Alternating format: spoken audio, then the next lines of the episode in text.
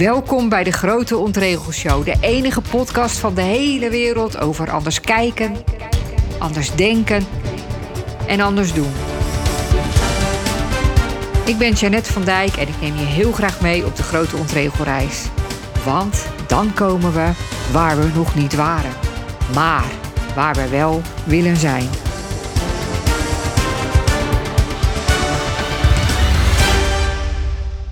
Welkom bij deze eerste editie van de Grote Ontregelshow. Superleuk dat je luistert. En ja, alles is anders vanaf vandaag. Ehm, dit is eigenlijk geen gewone podcast meer, maar meer een soort audio-tijdschrift. Een audio-tijdschrift waar je doorheen kan bladeren met verschillende rubrieken die je hopelijk nieuwe inzichten geven, inspireren en ook een beetje vrolijkheid brengen. En ik weet dat er mensen zijn die helemaal niet houden van het woord ontregelen. Die denken van, ah, er is al zoveel ingewikkeld in de wereld of zoveel ontregeld in mijn omgeving. Ik heb veel meer zin in geruststelling. En dat snap ik wel. Alleen, ik denk dat jezelf geruststellen je niet heel veel verder helpt. Ik hou er ook wel eens van. Ik denk ook wel eens, jezelf geruststellen is helemaal precies goed als je helemaal precies bent waar je wilt zijn en wie je wilt zijn. Ik heb een foto waarin ik in een jacuzzi zit op, dak, op het dakterras van een hotel met uitzicht op de oceaan. En mijn grote liefde binnen handbereik, want die maakte de foto. Um, de zon schijnt, de lucht is blauw. Ik heb een lekker drankje. En toch wil ik daar niet blijven. Ik zou me heel erg gaan vervelen. Sterker nog, ik verveel me al heel snel in een jacuzzi. Ik word altijd een beetje onrustig als ik ergens ben waar ik wil zijn. Dan wil ik weer verder. En ik denk ook dat we onszelf vaak geruststellen omdat we dan niet iets heel engs hoeven te doen. Uit dat water stappen bijvoorbeeld, de wereld in. We stellen onszelf heel vaak gerust. Ik kan beter niet zeggen wat me dwars zit, want dat helpt toch niet. Ik kan beter deze baan houden, want ja, in deze onzekere tijd weet je nooit hoe het afloopt als je iets nieuws gaat kiezen. Ik ga die klant niet bellen, want ja, die heeft toch vast geen interesse. Ik geloof niet zo in geruststellende gedachten. Ik geloof veel meer in de ondraaglijke lichtheid van het ontregelen. In anders kijken, anders denken, anders doen omdat je daarmee verder komt. Albert Einstein zei het al. Als je een probleem wilt oplossen vanuit dezelfde gedachte of met dezelfde gedachte waarmee het is ontstaan, dan gaat het je niet lukken. Ontregelaars veranderen de wereld. En door te ontregelen verander je je eigen wereld. En daarom neem ik je heel graag mee in het grote avontuur van het ontregelen. Zoals ik al zei, elke aflevering bevat verschillende rubrieken, elke keer weer andere rubrieken. En uh, één rubriek die in deze podcast uh, naar voren komt, die wil ik er even uitlichten. En dat is de rubriek Lieve Mona Lisa. Nou, mensen die uh, misschien ietsje jonger zijn dan ik, die hebben misschien nog nooit van Lieve Mona gehoord. Maar dat was een of andere bekende ehm, ja, goeroe, zeg maar, in het weekblad Story of Privé. Ik weet het niet precies. Maar lezers konden haar vragen stellen. Brieven sturen en dan vragen stellen. Um, mijn schoonmoeder doet altijd zo onaardig. Wat een clichévoorbeeld is dit trouwens. Mijn schoonvader doet altijd zo onaardig. Nou ja, dat maakt het misschien iets minder cliché, maar wat kan ik daaraan doen? Dat soort vragen. Nou, die kun je ook stellen aan lieve Mona Lisa. Lieve Mona Lisa, dat is zeg maar de ontregelgoeroe uh, in deze podcast. En elke lezer kan vragen stellen, dingen waar je mee zit, een kwestie waar je niet zelf niet zo snel uitkomt. Stel hem gerust, stuur hem naar me op, mail hem. En als je heel veel geluk hebt, dan behandel ik hem in uh, de grote ontregelshow. Nou, er zijn ook veel andere rubrieken. Je hoort ze vanzelf. Uh, ik zou zeggen, veel luisterplezier. En laten we gewoon beginnen. De ondraaglijke lichtheid van het ontregelen.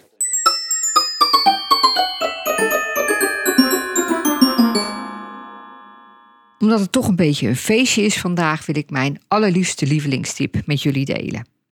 Een tijd geleden werd er een groot onderzoek gedaan onder werknemers van bedrijven. Ze mochten een cadeautje kiezen. Er werd een enquête gedaan en de vraag was: wat zou je kiezen? Een extra vrije dag, een bonus, salarisverhoging, een cursus, een betere stoel. Was van alles mogelijk. En wat kozen de meeste mensen? De meeste mensen kozen, wilden het allerliefst meer complimenten. What? Nou, toen ik dat las, toen was ik echt verbaasd of misschien wel een beetje verbijsterd. Want ik dacht, het is nu toch onderhand wel duidelijk dat complimenten heel goed zijn voor mensen. Dat mensen daar heel veel van houden, heel veel aan hebben. Dat je werknemers een ontzettend plezier doet en echt motiveert als je ze laat merken wat ze voor je betekenen. Ehm, ja, dat, dat, dat, dat weet iedereen nu toch wel. Dat eigenlijk in een bedrijf je, je, je, je personeel goud waard is of kan zijn. En dat je ze ook kan stimuleren om het beste uit zichzelf te halen. En nou ja, dat iedereen gewoon opknapt van een compliment. En ik dacht, wat zegt dit nu? Wat zegt dit antwoord? Nou, volgens mij zegt dit antwoord dat we allemaal heel weinig complimenten geven. Want als zoveel mensen vinden dat ze te weinig complimenten krijgen en dat dat dus het mooiste is wat ze kunnen krijgen, het liefste is wat ze zouden willen hebben, dan betekent dat dus ook dat er heel weinig complimenten worden gegeven.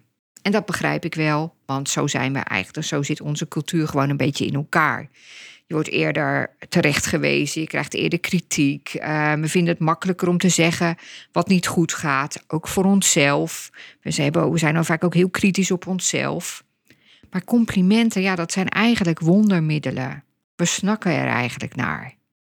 En misschien is het een beetje ontregelend om te denken van, ja, ik krijg ook weinig complimenten, maar ik geef ze heus wel. Ik weet nog toen ik mijn lezing of voorstelling gaf, dat ik dan vroeg aan de zaal, uh, wie van jullie heeft vandaag een compliment gegeven? En dan gingen er best veel vingers omhoog. Nou, het kan natuurlijk zijn dat ik een geweldig publiek aantrek. Zou heel goed kunnen. Maar toch, ik vroeg me af of het waar was. En nu bedenk ik, eigenlijk had ik, ook, had ik eerst moeten vragen wie heeft er vandaag een compliment gekregen. Dan had je heel goed het verschil kunnen zien tussen complimenten krijgen en complimenten geven. Maar ik kijk ook naar mezelf. Ik geef ook te weinig complimenten. En toen dacht ik het volgende. We eindigen onze brieven en onze mails en van alles heel vaak met de groeten of met de vreselijke hoogachting. De groeten. En dat vinden we zo normaal en zo gewoon dat we het eigenlijk gek vinden als iemand dat niet doet. Dat is een beetje onbeleefd of een beetje raar. Maar de groeten doen aan het eind van een mail of aan een brief, dat is ook zomaar iets wat iemand ooit heeft bedacht. En daarom doen we dat. We denken er verder niet bij na. Het valt ons eerder op als iemand het niet doet. En ik dacht, als we die groeten, die, die beetje uitgekoude groeten, nu eens gaan vervangen door jij bent geweldig. Als we daar al onze mails en al onze brieven eens mee zouden eindigen, zou de wereld dan niet een beetje mooier worden? Dus mijn ontregeltip van vandaag is: geef eens vaker een compliment. Zeg eens vaker tegen iemand dat hij iets heel goed heeft gedaan. Tegen je partner of je moeder dat je van hem of haar houdt. Dank je wel dat je hebt geluisterd naar deze podcast. Dat lijkt me nou een heel handige manier om ervoor te zorgen dat we allemaal meer complimenten geven en meer complimenten krijgen. Maar we kunnen er natuurlijk ook sowieso gewoon mee beginnen. Wat heb je dat goed gedaan? Wat ben je toch lief? Wat maak jij een leuke podcast? Wat super dat je luistert en dank je wel dat je me een compliment geeft. Lieve Mona, Lisa.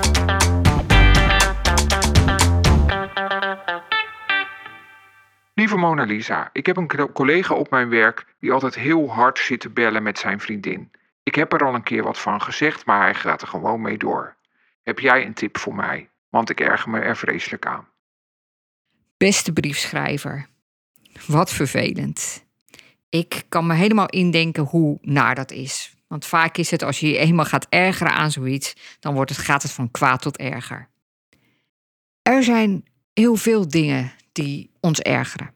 We ergeren ons vaak aan onszelf, omdat we iets zelf, uh, onszelf tegenvallen, omdat we iets weer niet goed hebben gedaan in onze eigen ogen.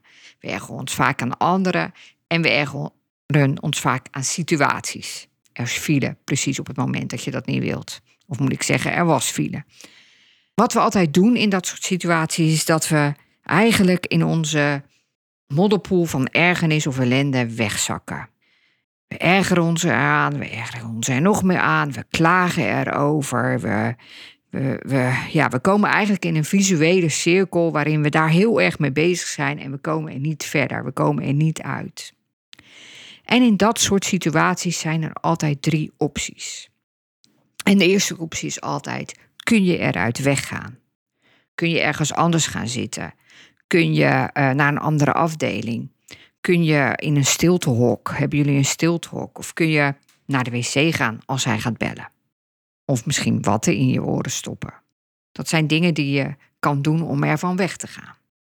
Kan dat niet, dan is de tweede vraag: kan je het veranderen?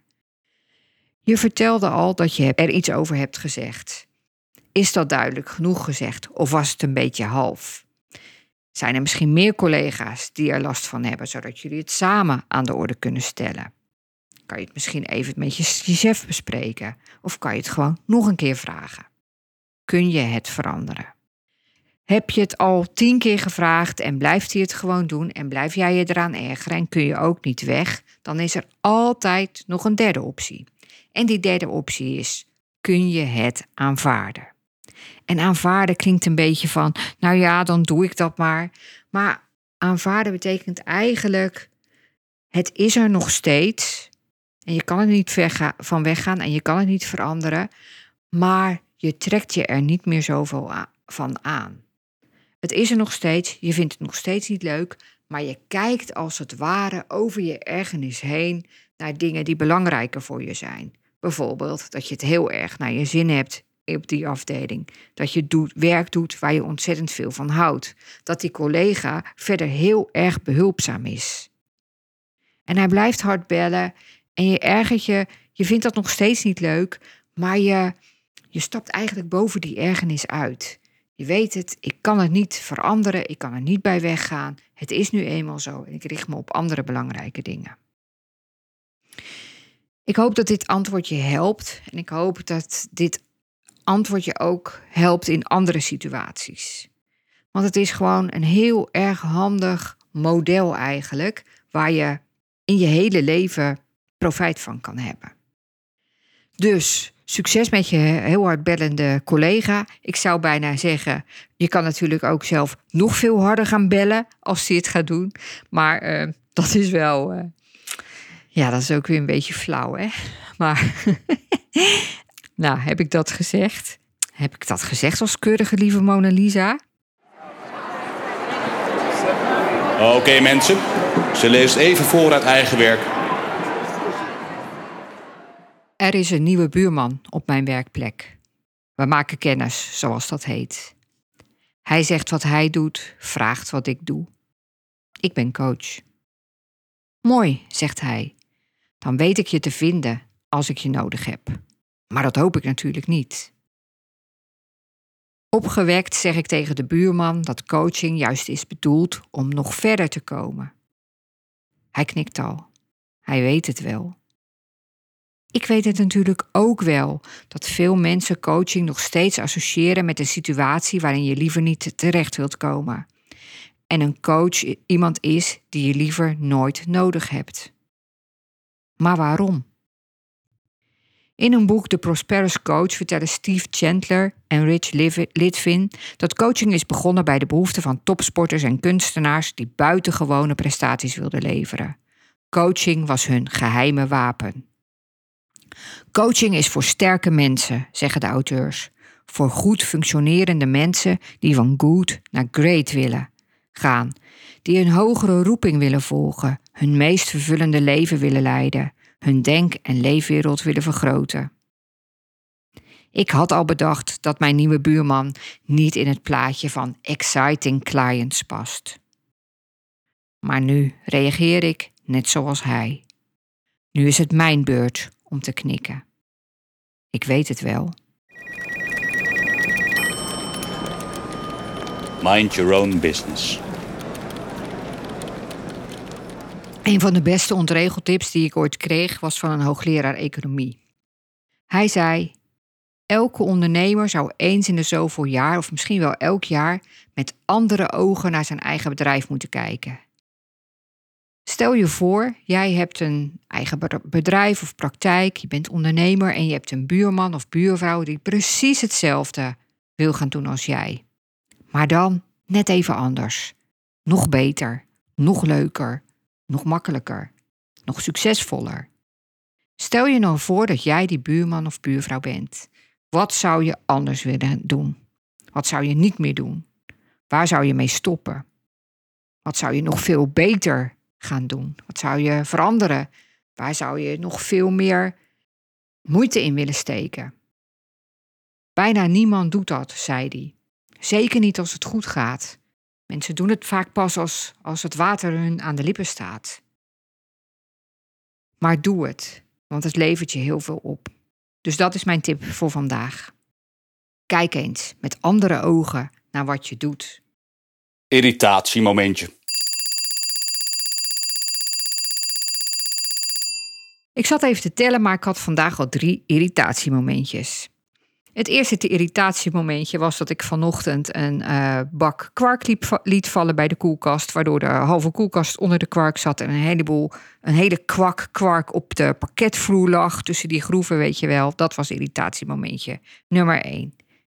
Irritatiemomentje nummer twee was uh, dat mijn uh, echtgenoot stofzuigerzakken aan het bestellen was via internet. We zitten nog in de lockdown, dus alles gaat via online. En ik zei, bestel dan meteen een nieuw dekbedovertrek. Want we ergeren ons al een tijdje aan een dekbedovertrek. Wat een soort niet goed past in het dekbed, waardoor het altijd in de war is. Gedoe, gedoe, gedoe. Moeten we wel precies weten hoe groot dat dekbed is, zei mijn man, want anders krijgen we weer hetzelfde probleem. Dus ik liep naar boven en ik ging even kijken. En ik zei, nou het staat erop, het is 2 eh, meter bij 2 meter 40. En toen kwam hij eraan met zijn rolmaat, want hij ging het nog een keer nameten. Nou, zulke dingen leveren mij een irritatiemomentje op. Want ik denk, het staat er toch op. Waarom moet je dat nameten? Dat is toch echt tijdverspilling. Ik zei, nou, hier ga ik niet op wachten hoor. Dus ik liep weer naar beneden. We waren ondertussen weer boven. En toen kwam hij eraan. En toen zei hij: Het is 1,80 meter bij 2,5 meter. Nou, dat was natuurlijk een nog veel groter eh, irritatiemomentje. Dat hij gelijk had. Dat hij het nog een keer opgemeten had. Dat wilde ik nog natuurlijk niet. Ik wilde gewoon dat ik gelijk had. En dat het gewoon klopte wat op het etiket stond. Mijn derde uh, irritatiemomentje was dat ik eieren had meegenomen naar mijn werkplek. En die op een krekker wilde doen. En dat toen de eieren helemaal zacht waren. En la, zie het voor je. Ik hou best van zacht gekookte eieren, maar niet als ik ze meeneem naar mijn werkplek en denk dat ze heel makkelijk op een trekker, te doen zijn. Irritatiemomentje 3. Maar mijn grootste irritatiemoment van de afgelopen week of zo was het moment dat ik op mijn telefoon een melding kreeg dat de eerste vaccinatie live werd uitgezonden op de NOS en op nog iets. Ik kreeg een paar meldingen zelfs. Het irriteerde me. En onder een irritatie zit natuurlijk altijd een groter verhaal, een diepere laag. En ik begrijp wel wat mijn diepere laag is. Mijn diepere laag is dat ik me erger aan uh, minister Hugo de Jonge, die dan gaat klappen bij het eerste vaccinatiemoment. Als een soort heldendaad. Terwijl ik dan denk: ga eens kijken hoe je het personeelstekort in de zorg kan oplossen. Maar ik zei al, er zit een groter ding achter. En het grotere ding is denk ik dat ik vind dat de algemene media vrij ehm, niet erg objectief nieuws brengen. Dat het nieuws vrij eenzijdig is, dat het heel erg uh, een steun is voor het kabinetsbeleid. in de coronacrisis. En daarvan kan je vinden wat je wilt. Maar ik geloof heel erg dat het heel goed is om een onderwerp van twee kanten te bekijken, van meerdere kanten te bekijken, omdat je dan uiteindelijk tot de beste oplossing komt. En wat ik zie, is dat het best wel moeilijk is om een andere mening, of andere cijfers, of andere feiten, of andere ideeën te hebben. Want er stond pas een artikel in NRC dat ook uh, mensen die bij universiteiten werken of artsen van ziekenhuizen eigenlijk de mond wordt gesnoerd als ze een andere mening hebben. Of als ze een ander onderzoek hebben gedaan of een ander idee hebben over de beste oplossing. Ze worden geacht allemaal met één mond te praten. En dat vind ik gewoon erg. Ik wil eigenlijk niet leven in een land waar censuur is, waar mensen de mond wordt gesnoerd. En wat ik al zei, ik geloof dat je de beste oplossing bereikt als je iets van verschillende kanten bekijkt. Zeker als er ook nog veel onzekerheden zijn, als we nog niet alles weten. En ik zie dat dus terug in de media, die heel erg de dingen van één kant bekijken, naar mijn gevoel. En heel veel andere meningen als snelmeningen van wappies of complotdenkers uh, noemen. En niet iedereen die een andere mening heeft of een andere kijk op de dingen of een ander idee om het op te lossen, is natuurlijk een wappie of een complotdenker. En het irriteert mij dus dat er niet uh, de mogelijkheid is om van alles van meerdere kanten te bekijken, dat dat te weinig gebeurt. En het irriteert me ook dat andersdenkenden worden of gecensureerd, of genegeerd, of worden weggezet als wappies of complotdenkers. Ik herinner me bijvoorbeeld ook nog die persconferentie van Rutte en dat er buiten geluid was te horen van mensen die tegen zijn beleid zijn. En dat hij toen zei van. En dat zijn dus mensen die denken dat het zomaar een griepje is of zoiets. En hij werd er enorm om geprezen dat hij zo meteen direct daarop reageerde.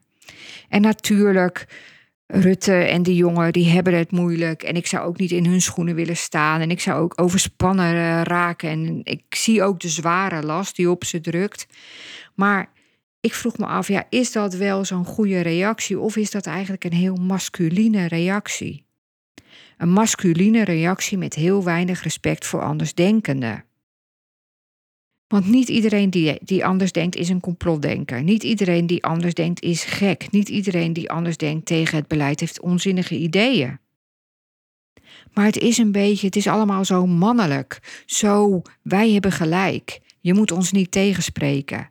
Zo, wij bepalen hoe het moet. En wij zien, de, de weg die wij zien, die is goed. En kijk, wij gaan met z'n allen het virus verslaan. Als je niet mee wil doen, dan ben je onze vijand. Terwijl we met z'n allen moeten vechten tegen die ene vijand, het virus. Ik snap die hele strijd gewoon niet zo. En ik snap ook die hele mannetjesmakerij niet zo. En misschien is die, dat, die vaccin, zijn die vaccins heel goed. Maar er zijn ook twijfels over die je er ook over mag hebben. In de bijsluiter van het Pfizer-vaccin staat bijvoorbeeld. Pas in december 2023 zijn de onderzoeken afgerond naar de effecten op de lange termijn. Er is een brief van Hugo de Jonge aan de Tweede Kamer, geloof ik, waarin staat. De risico's op de lange termijn, de effecten op de lange termijn zijn nog niet bekend. En dat is een risico. Daar hoeven we onze ogen niet voor te sluiten. En je mag gewoon zelf weten wat je doet. Maar je mag ook respect hebben voor mensen die denken: oké, dat is een nieuw, nieuwe methode die nu gebruikt wordt. En de effecten op de lange termijn zijn nog niet bekend, want er is nog maar voor twee maanden onderzoek naar gedaan. Ik doe daar niet aan mee. En in dat masculine is zo weinig ruimte voor respect voor mensen met een andere mening. En dat irriteert me. En daarom irriteerde me dat live moment van de eerste vaccinatie. Omdat ik ook zie hoe de media hiermee omgaan. Ik dacht, het is toch niet de eerste maanlanding of zo? Waar ben je mee bezig?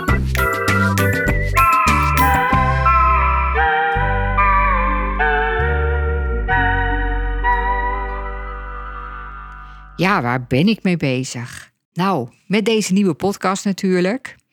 Ik uh, ben heel benieuwd wat je ervan vond. Laat het me zeker weten. En wat ik nog wilde zeggen, de oude afleveringen. Ik weet even niet meer of ik dat in mijn intro ook heb gezegd. Maar de oude aflevering van En we noemen het storytelling blijven gewoon online staan. Dus die kun je nog uh, naluisteren als je dat wilt. Verder heb ik een nieuwe dienst. Uh, on-the-spot coaching.